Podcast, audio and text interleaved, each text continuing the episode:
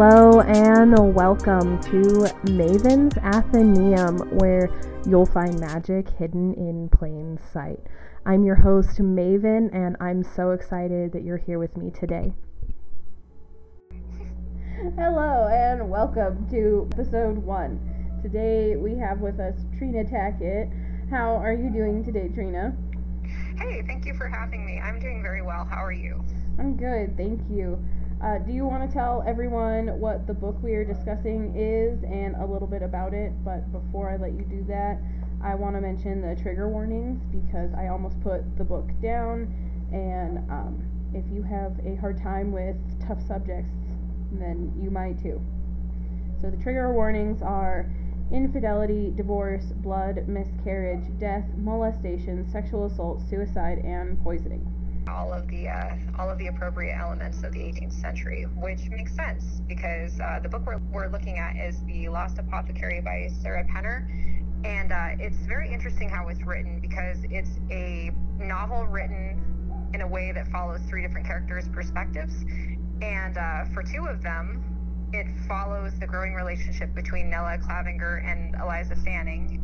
It's set in 1971 in London, and Nella runs a small business, which is a secret apothecary. Uh, she has a hidden store that's kind of need to know basis only, and it's exclusively serves women. Um, and it's a shop that almost exclusively deals in poison, not entirely, but what she does is she offers poison in order to get rid of horrible men. And uh, previously, the apothecary had been uh, quote unquote reputable when her mother ran it. Um, her mother taught Nella how to make all of these different cures. And one of the themes in the books is kind of using knowledge where you can make a medicine with a little bit, but anything in big enough quantities is toxic. So, what Nella does is uh, preceding some or following some life crises of hers, she ends up using that knowledge to make poisons instead. And uh, Eliza ends up in the shop. She's kind of there on behalf of her household. Her mistress sends her there in order to uh, find a solution for a troublesome master of the house. And she ends up coming to the shop in order to seek a poison to help get rid of him. And while she's there, she ends up becoming fascinated. Like uh, Nella has ways of disguising poisons. Uh, in Eliza's case, she ends up hiding something in an egg. She seals it up with wax, and you can't tell that the egg has even been touched. And to a 12 year old, this is awesome, apparently. So uh, Eliza becomes absolutely fascinated with the newfound knowledge and ends up returning to Nella's shop later, which is something that no one's supposed to do. And uh, through that, she ends up sort of bonding with Nella, who didn't really want her there. And the book just spirals into chaos for both of them following that. And then the third perspective is told from the perspective of a girl named Caroline. And it's interesting because it's set in the 21st century. We're not entirely sure when, um, but probably somewhere between 2016 and like present day, which is all it says in the novel. It just says present day, but just going off of the publishing time. And correct, but from Caroline's perspective, it follows her story after she arrives in London on her belated honeymoon alone, following the infidelity of her husband. And while she's there, she ends up embarking on a journey of self discovery and accidentally discovers a huge historical treasure in the process. And it's really interesting how all of the plots sort of weave together, especially with a 200 year gap. Well said. Thank you. So, how did you get a hold of it? Um, well, after you recommended it to me, I ended up getting the book on Audible because uh, one of the horrible things about adulting is we all try to make time to read, and then of course we're uh, we never do it. Um, so I've really been enjoying listening to audiobooks so that I can multitask and get things done. And uh, the performance on Audible is really, really well done. They actually have three separate narrators and I appreciate the efforts of uh, making British accents that each of the narrators does as well. It's kind of a full cast. Um, it's read very, very well, and for me, it ended up being very cathartic to listen to, especially since I had a very long trip out of town recently. And it's one of those books that it's read well enough that it's worth buying it, if that makes sense. I know that if you have a bad narrator, it kind of kills the novel, but mm-hmm. this one works very, very well. Oh yeah, full casts are always worth it. They're a lot of fun, and if you can get a full production one, those are even better. Those have sound effects and musical backgrounds. They're the best. Absolutely. I got the physical copy because I wanted the recipes and poisons that Sarah Penner put in the back of the book. And since that isn't available widely, I'm going to put it at the end of the episode for those who want it, so I don't have to bother those who don't want it. I'm going to switch into the questions now. I'm going to ask, and then you can answer and ask me back or ask the next question, whichever you'd like. As we mentioned earlier, Nella renovates her mother's apothecary shop into a poison dispensary. This happens after her personal betrayal, and she seems to resent her decision. She constantly thinks about it as how it's like a blot or a stain on her mother's memory of helping women and, you know, helping them get through their life with ease. And then she tries to carry on that legacy by helping women through dispensing poisons to get rid of their terrible husbands. And the first time that her poison is supposed to be used for a woman, uh, she gets caught, technically. So, what do you think of her decision to change the shop? I don't want to say I can empathize with it. I can certainly sympathize. I remember thinking while I was reading it, there's another book. It's The Tales of Despereaux, I think. I don't remember who uh, wrote it but there was a line in there that talked about how after your heart breaks, sometimes it grows back crooked. And uh, what happened with Nella is she had been betrayed by a lover, and once she was expecting a child of her own, he ended up using a quote unquote remedy, which he had originally come into the store for, and he used that to poison her so that she ended up being very, very sick for years and miscarrying their child. And then she proceeds to poison him. And I think it's interesting that she decided to instead of just going from remedies to help women, which she, it is noted that she still does that after this tragedy occurred, that she decides that instead of uh, simply offering cures for things, she's going to make sure that there's a way to get rid of men so that similar things don't happen to other people.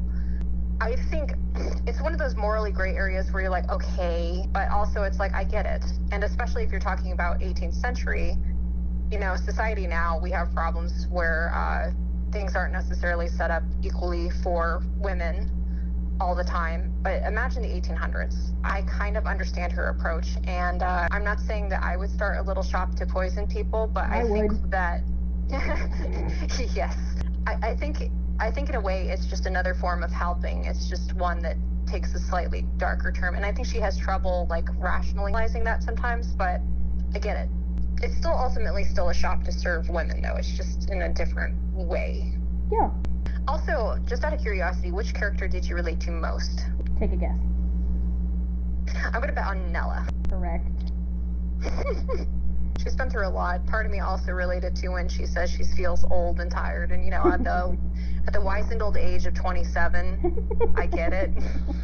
so, who was your favorite character? um, I definitely I liked Eliza's spunk, but I liked Caroline the most. Uh, simply because like she's easy to relate to. Struggle she was going through was something that I could directly empathize with and I understood. And it was kind of nice hearing a character go through this and actually kind of come out on top on the end because again it's fiction, but fiction is nice because it shows us that at least in a fictional world things can turn out okay and it kind of gives you hope for real life. So and then also she like she's a modern character, she has a cell phone. I like my Wi-Fi. And Caroline also has a kind of adventurous spirit and a deep interest in history. And that's something that I can relate to as well. And I enjoyed her spunk. What did you think of Nella and Eliza's relationship?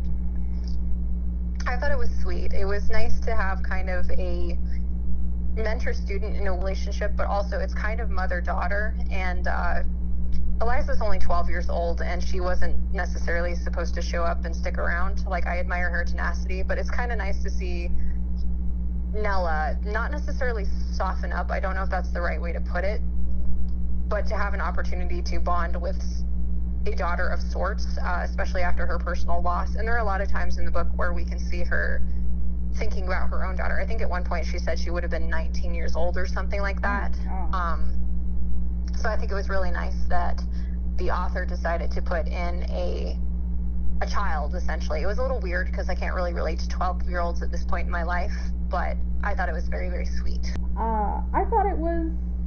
I mean, it was at least a an honest and respectable relationship. Neither one was taking advantage of the other. Um, obviously, things would have gone much smoother if Eliza had just stayed at home. But I kind of get why she wanted to go back to the store. I've been a 12 year old that's been scared of an adult before, so I get it. But also, if I was Nella, I'd have kicked her out and been like, sorry, squirt, bye. Yeah, there's definitely something, um, no offense to any younger listeners who might be there, there's something about 12 year olds that kind of makes you want to strangle them in a weird way. It's just part of being that age. You're kind of awkward, but there's also something really refreshing about a child, and they can just say and do things that a lot of us won't. And I thought it was a really interesting element to add her as uh, just one of the perspectives in the novel. It gave it a very different feeling. Um, so yeah, I, I thoroughly enjoyed Eliza, but it is a little bit strange, especially since there's a lot of um, I don't want to necessarily say adult themes, but I would not necessarily want a 12 year old reading this book, if that makes sense. I don't know. I I read some pretty advanced books as a 12 year old. I think that's up to the supervising adult. That's fair. Who was your favorite side character? Did I already ask you this? No. Okay, excellent. Who was your favorite side character? Gaynor and her dad, Bachelor Alf. I would agree with you. They're kind of hard to separate, especially since in like the audiobook version, they very nicely read them both with lovely British accents. so they were definitely wonderful. They're they're definitely intertwined, not just because of the father-daughter duo, but because Caroline meets Bachelor Alf, and then he's like, "I know somebody who would help you over the library." that's some that's something my dad would do. In a weird way, it kind of reminded me of whoever the librarian is in Buffy the Vampire Slayer. Uh, Giles, that's who I'm thinking of. There's always that character with the British accent in the library who helps. It just made me very happy. It's a little bit cliche in a way, but like in the best way possible. And uh, Gaynor is definitely like the uh, the Giles of the book. It makes me very happy. I like her. I imagine her with like springy red hair. Yes, I pictured her with spec like spectacles as well, but I don't know if that's just because of the librarian thing. It just feels wrong if they don't have them. There were very few in-depth description of the characters, which was really hard for me in remaking the title art. Absolutely, like that. It, it's frustrating from an artist perspective, but I kind of liked it at the same time because you could just get to fill in the blanks. But. Mm-hmm yeah, the only person we kind of got a description of was Eliza, I think, mm-hmm. and like a little bit of Nella. Like sometimes she looks old, sometimes she seems to look kind of young, but she's tired, and but there's not a whole lot. Like the reader gets to fill in a lot with their own imagination. Yeah. Did you know what mudlarking was before you read the book? No, but I want to try it so badly. I will give all of my mudlarking time to you. Oh man, it's glorious. And uh, for those of uh, you who are listening, mudlarking is essentially you put on some boots, you put on some gloves, and then you go dig around in the mud in the river and you find cool stuff. And it sounds glorious, and I want to be involved. But if this is real, I, I want to do this. I don't. So um. For sure, I don't. Oh, but think of the treasures. You could find no. a you could find anything. Yes, I can do that in an antique store and the internet. Okay, well, I, I guess that's fair. We have Google. What what do we need mudlarking for anyway? To but, get bit by a catfish. to step on a broken bottle in the mud, and yes, no, I, I still would 100% do it. Um, so this is something that I think we uh, had mixed feelings about. But what did you think of the ending of the book? I felt like it was rushed. Like somebody was sitting over Sarah Penner's shoulder, going, "Finish the book." Finish the book. We want the book now. Book now. No, wait, book now. When, like, she could have had some extra pages. I It kind of looks like with the physical copy, maybe she reserved those extra pages for the the recipes um, and the poisons and some. There's not like an epilogue, but it's like it's like a foreword, but at the end where she thanks people, and it's nice. But like that's fifteen or so pages of extra story. Come on, man. Yeah, and uh, I didn't feel like it was particularly rushed, but I know that for me, I also listened to it in a very different uh, format as far as delivery. Mm-hmm. And an audiobook is a totally different experience than actually reading a physical book. But what areas particularly like bothered you, and what extra, I guess, information or details would you like to have seen towards the end? As much as I hate to say it, a temper tantrum from James. she has to go back home and do stuff and like get it organized. I want I want to see one more narcissistic temper tantrum from him where she can just be like, "No, like you messed up. I'll be back, but you sit, stay, behave." I I don't know, just a little bit more. I know some people I know that you felt it was very closed and offered the closure that is satisfying to everyone. I mean, in the sense that a novel can, I didn't think it was necessarily true to reality. Um, so the thing with Caroline is she finds out right before her 10th anniversary that her husband is having an affair. Therefore, she goes to London by herself. And it's hard, but uh, I think for anybody who's ever had a partner or a relationship where there's been infidelity involved, it's a lot more traumatic than it was in the book. And I would agree. I would like to have seen like James try a little bit harder. Like, yes, he he did try to self poison himself for attention to get her to feel sorry, which is a very like narcissistic thing to do. But it, it did feel a little bit too clean cut and quaint. But at mm-hmm. the same time, it's fiction. So part of me is like, I'm okay with that. But but I see what you're saying mm-hmm. for sure. Like it's not necessarily particularly realistic. I kind of wonder. Um, I don't want to presume anything about the author, but part of me feels like maybe she hasn't gone through this herself because I know that if I were Caroline, I would have been a wreck, uh, sitting on the bathroom floor crying in the hotel room for at least a week. I would not immediately have been able to go out and go mudlarking. Mm-hmm. And I would have a bottle of wine next to me, and I would be on the phone with my best friend Rose, who uh, I honestly would have liked to have seen a little bit more interaction with Rose. Like she's kind of mentioned, but she's not really a character, if that makes sense.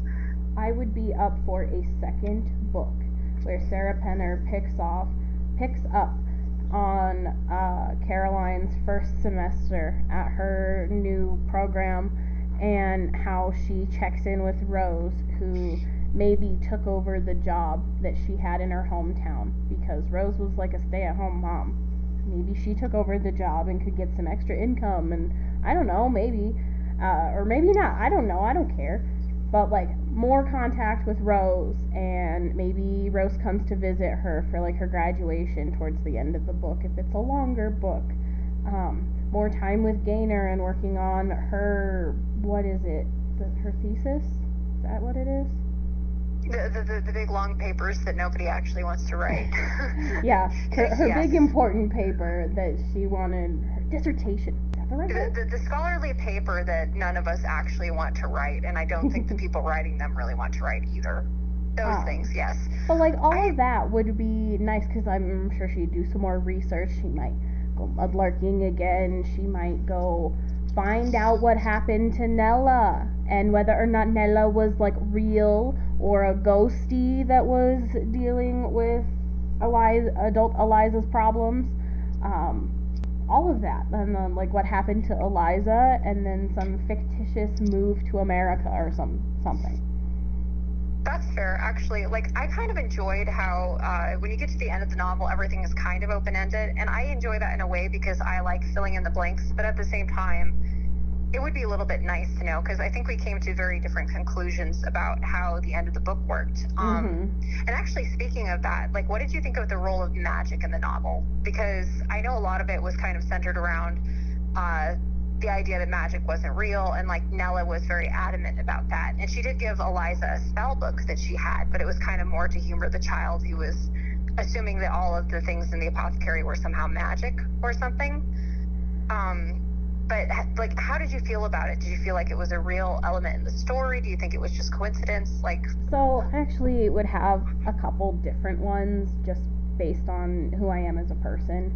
So thinking about it from like an author standpoint i don't know sarah penner personally but maybe she was going for a magic in plain sight kind of vibe where you know reality meets the the unreal and uh, you know, I that's kind of what I took it as, but because of my religious beliefs, a lot of what I believe in is that science proves these quote magic things that happened in the past where people were like, gasp, witchcraft. Um, no, it's just science. Like, the full moon came out and a lot of women are bleeding. Oh, congratulations, everybody's synced up to the same cycle and it just so happens that our bodies are made out of water and the moon is a tidal giant that has electromagnetic waves that move large bodies of water.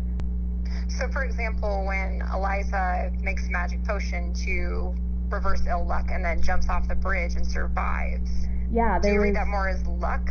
There was actually some discussion online about how she could have potentially mixed some sort of um, I don't want to say alcoholic, but like there's concoctions that you can make that take time to distill that when you drink them can create a warm feeling in your body and that would technically save you from a fall into an icy river.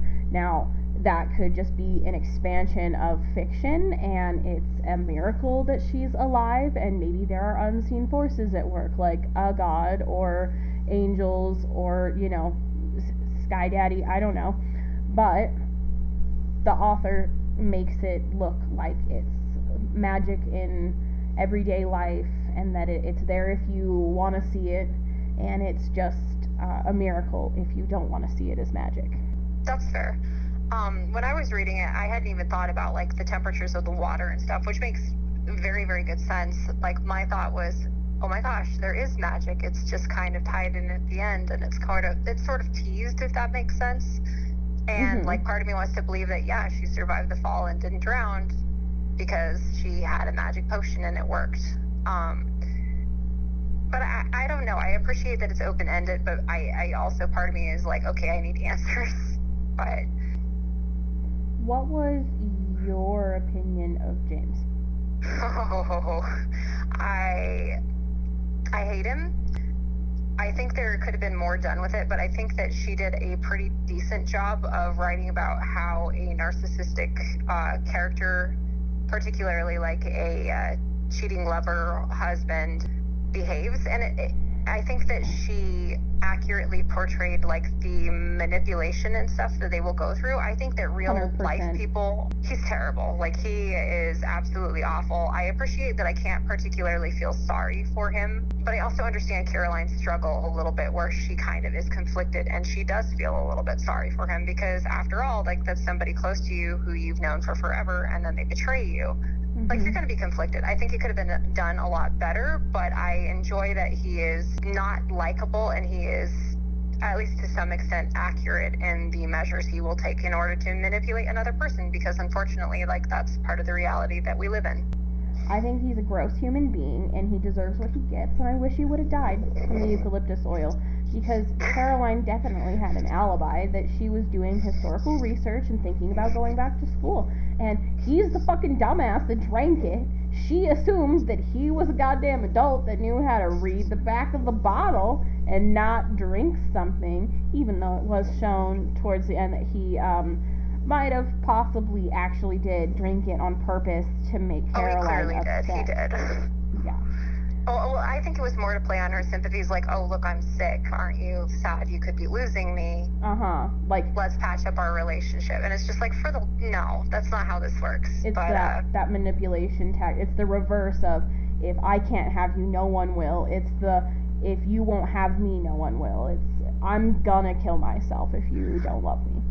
Well, and, and, kind of the whole idea of, oh, look, I'm so injured and sick, and uh, forgive me for everything because you could lose me forever. Sort of, it's just, it's pathetic and pitiful. And uh, I think it's interesting because, like, I grew up in a household where essential oils are used pretty frequently. I, part of me looks at it and says quack magic, but it seems to help. So I was a little curious that that was another thing I found relatable about Caroline, actually. I'm like, well, it's interesting that essential oils are mentioned so much. And I, I was waiting throughout the story to see if that would be like some weird play on the apothecary. And then it ended up being like a plot point. Mm-hmm. But it's something so common that I think it was done very, very well. I'm just like, oh, fascinating. It's good to know not to drink this bottle of uh, eucalyptus oil or whatever. I knew eucalyptus was toxic. It's toxic to cats.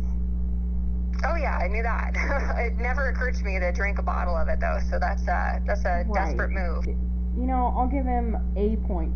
One single solid point for the balls to drink something that nasty. with the possibility of death. Like, sure, wow, extra move, you know. Contact Guinness, see if that's a world record for narcissism, but keep it far away from me. Oh yeah, for sure. And I, I love my essential oils, but just with how that stuff smells, there's no way it's ever ending up in my mouth. I'm sorry. so another thing towards the ending of the book was what did you think about like the ghostly figures on the bridge? Did you read that as Caroline's imagination? Did you think it was actual ghosts? Like just what was your thought on, on that? This is one of those things that I thought made the book rushed because she really could have done something. Like, I, w- I wanted to throw the vial off of the bridge to protect Eliza and her story, but there were women coming towards me on the bridge, and I wanted to wait until they passed. So I acted like I was taking a touristy picture of the the water. You know, just some addition that's like these women are walking past me. And like with the anticipation that they should be getting closer. And i think she tried to do that but i don't know if she they were walking like towards the bridge and she was on the bridge and they were like on the embankment or on a sidewalk. But like they did not get close enough to her where she could be like why are they wearing old-timey clothes? to where i would specifically say that's a ghost. You saw a ghost. Ghosties are afoot but instead it was just I saw people. You're in London. You're probably seeing a lot of people. Good job, Caroline. That's actually a solid point. I hadn't thought about that. And it's weird because I like the ambiguity, but again, it's it's one of those things with fiction. You have to suspend your disbelief, and part of me is like, okay, Mhm. how much ambiguity is too much? You have to make me believe it because it's not that hard. You can almost convince me anything supernatural. But Sarah Penner I don't think she, she took the time to do that. She did a really good job like convincing us that like this apothecary lady had all these traumas happen to her and she did a really good job of suggesting that Eliza was molested. Like she did good jobs with that. I just feel like she was running out of pages because it ended squarely at 300 and I just looked at that and was like I am unsatisfied and that is a round number. It looks too intentional to me and I don't like it.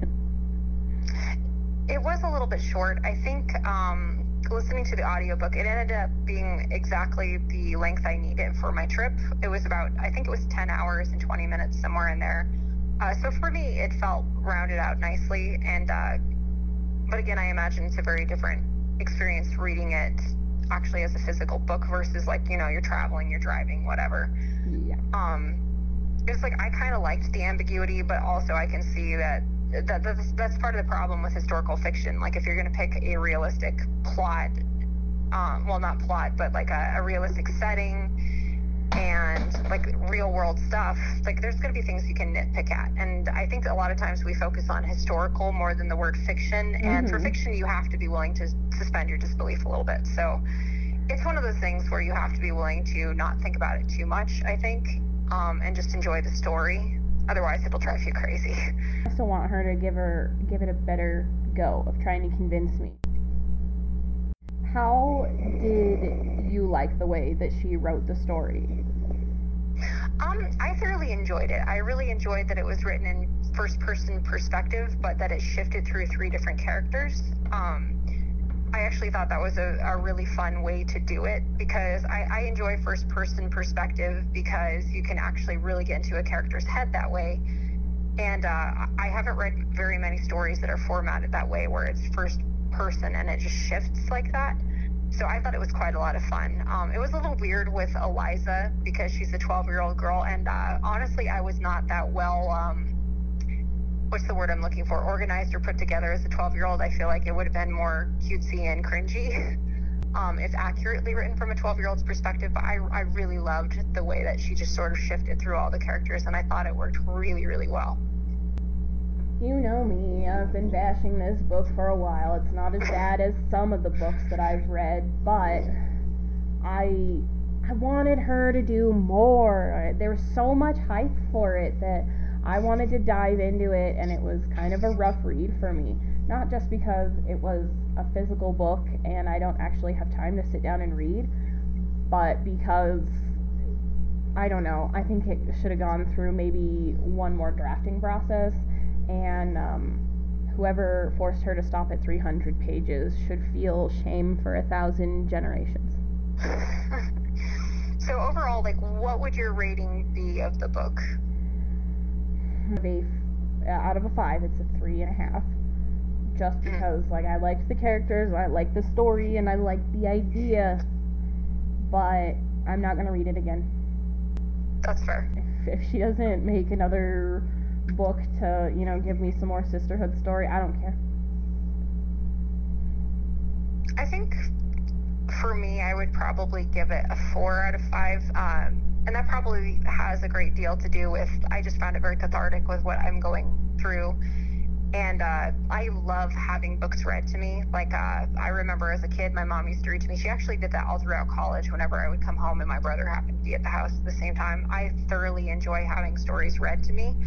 And I thought it was a nice book. It was the perfect length for what I'm reading, but I would be very curious to know um, if I actually choose to sit down with the paperback and actually read it that way. I would be curious to know if my rating would change, but I enjoyed it. I thought it was a good story. Um, I thought it had a reasonably satisfactory ending, like regardless of how realistic, quote unquote, it was. Um, it is good. It's a perfect sort of book for if you're traveling, if you're going to be like laying on the beach, soaking up some star damage. It's a perfect book for that it's fun. I wouldn't I would call it brain candy in a way, like it's a fun little read, but it's probably not going to change your life to read it, if that makes sense. That's fair. And your brain candy term makes a lot of sense. I don't think I enjoy sweet little treats. I want the whole cake right now. I want it to hurt my stomach and I want it to be a pain to pass. I want to mourn my books. Like when I finished my elementary school long obsession book series, it was months before I picked up anything, and it was so hard. I couldn't find anything I liked. I thought the world was going to end. Oh no.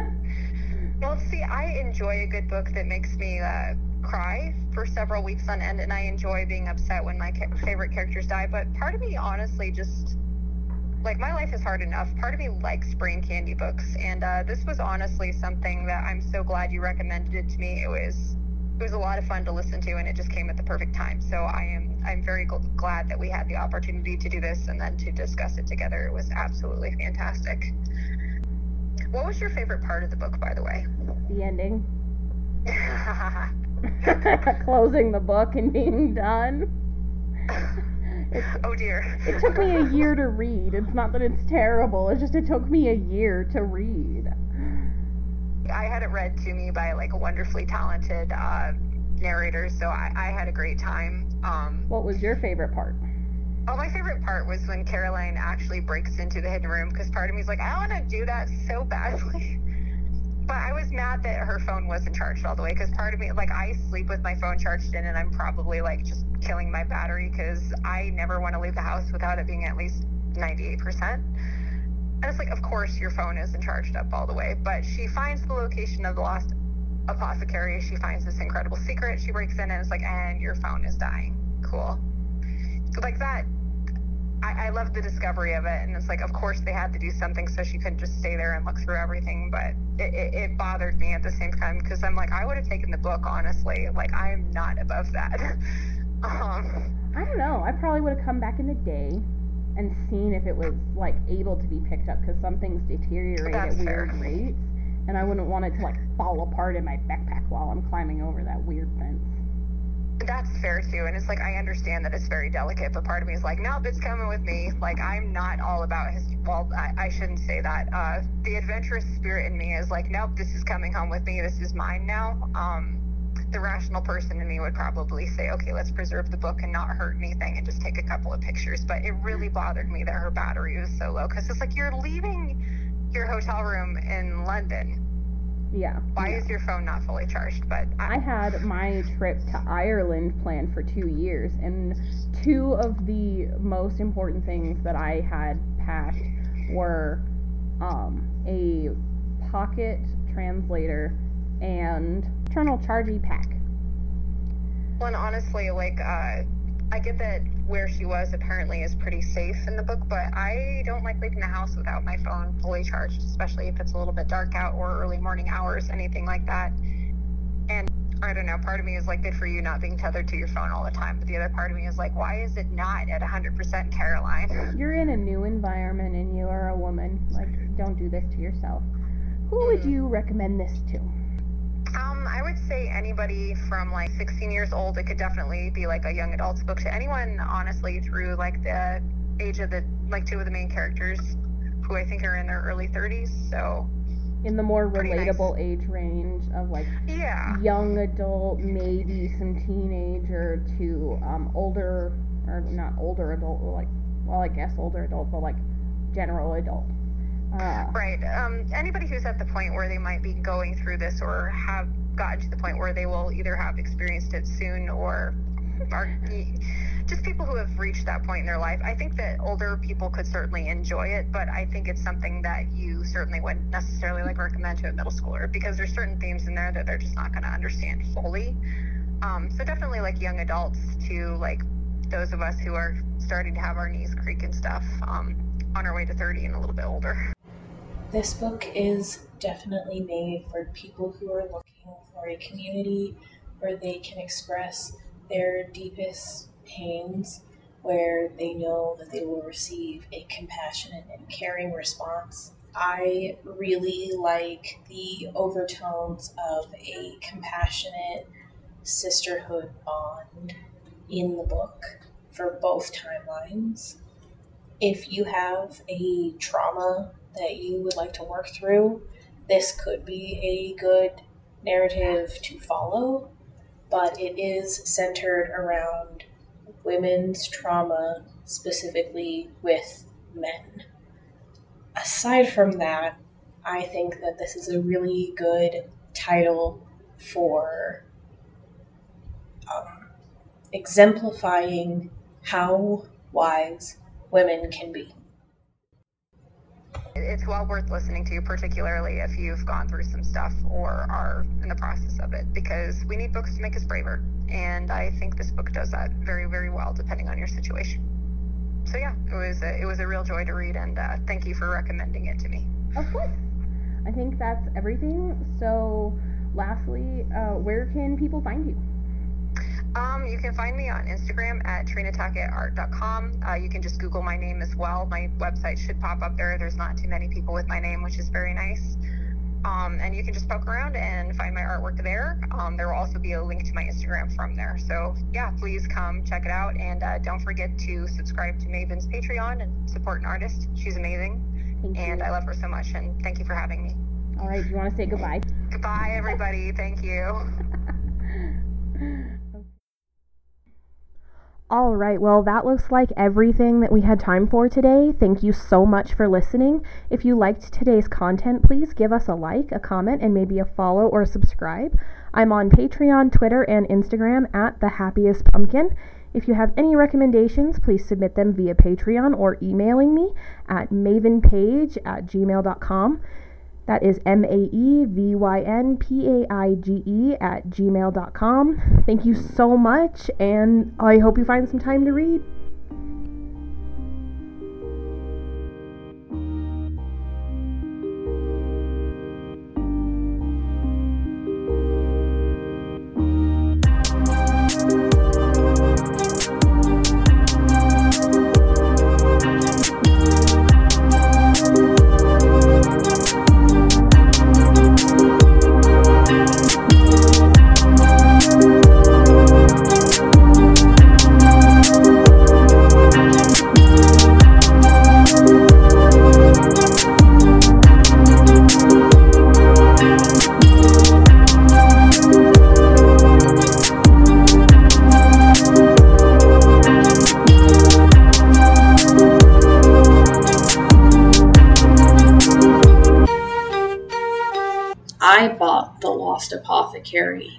Because I like the story.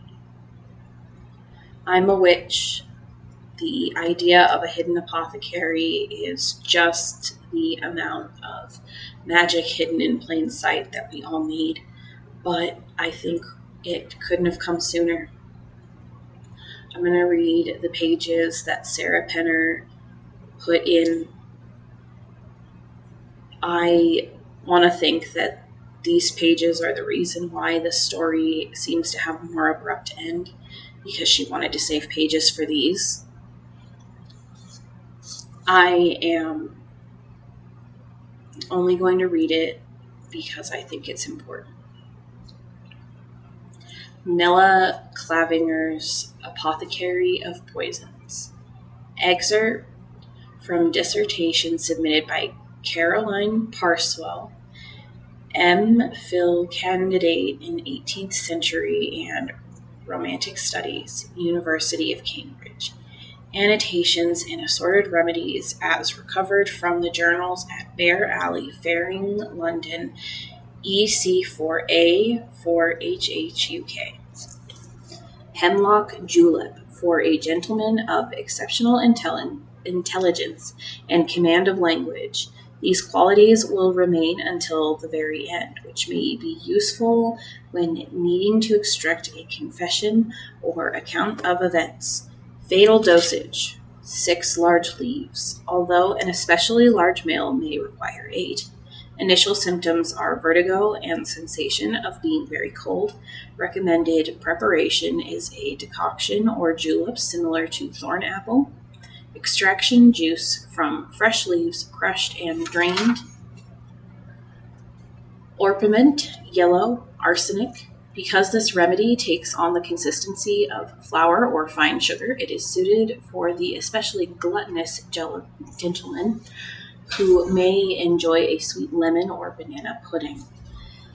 A most curious mineral, note highly soluble in hot water, fumes smell like garlic, hence do not serve warm. Used to kill household vermins of any kind, human or animal. Lethal, lethal dose is 3 grains. Cantharides blister beetle.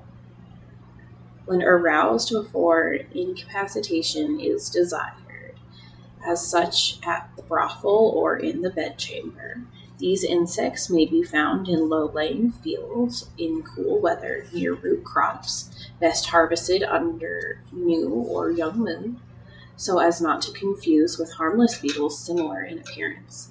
Crush a single male will excrete a milk-like fluid to test for burn upon skin before full harvest.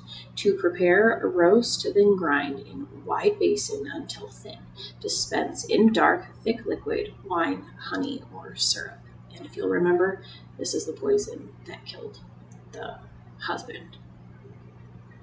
Black Buttercup Hellebore for the gentleman prone to spells of madness or hallucination, possibly due to overconsumption of drink or laudanum drops. He will believe hellebore poisoning symptoms are the result of his own demons. Seeds, sap, roots, all poisonous. Look for black blooms and roots, which prevent mix-up of other species in the buttercup family.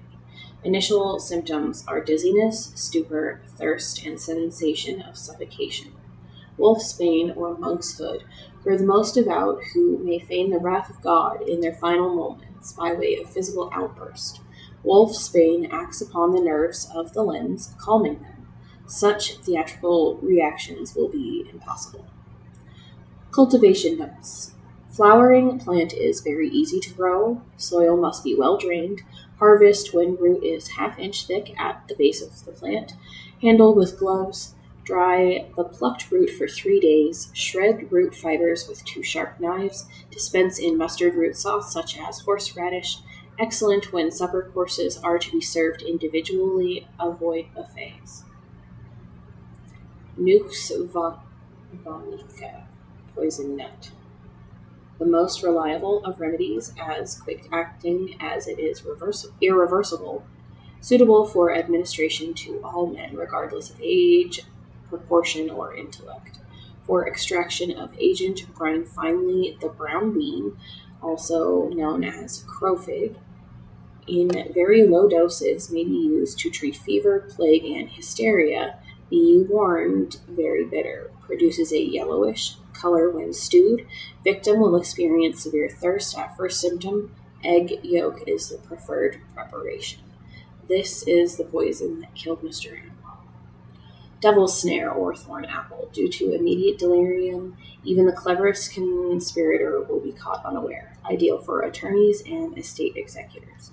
Egg shaped seeds are not rendered benign, but drying or heating thorn apple produces greater delirium than other nightshades. Animals, wiser than men, will avoid the weed due to its taste and disagreeable odor. Find the plant in undisturbed areas. Graveyard yew. Yew trees are said to lust after corpses, an ideal remedy to speed along death in an already ailing or older gentleman. Poison agent resides in seeds, needles, and bark. Needles, least preferred, very fibrous.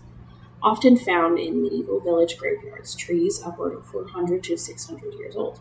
Seek younger trees, for most desirous seeds. Preparation bark, bolus, or suppository. Suppository. Caution against dispensing, dispensing to undertakers or cemetery groundsmen they are familiar with the odor of evergreens. They may thwart an attempt at administration. Vallus fungus. Death may be delayed five days or more, best administered when a will or final testament must be amended in the presence of a witness or family member who needs time to arrive at the victim's sickbed. The deadliest mushroom appearing at the base of certain trees in the second half of the year. Cooking does not render the fun- fungus benign, a reliable toxin, though very difficult to obtain, an evasive rem- remedy as the victim will be nearing recovery. This indicates imminent death. Death by poison is, at its very nature, an intimate affair. An element of trust generally, generally exists, exists between the victim and the villain.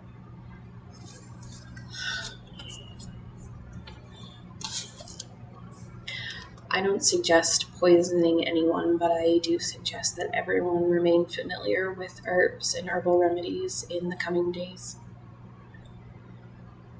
Look to the people who can afford to go to the doctor. They'll have all of your answers.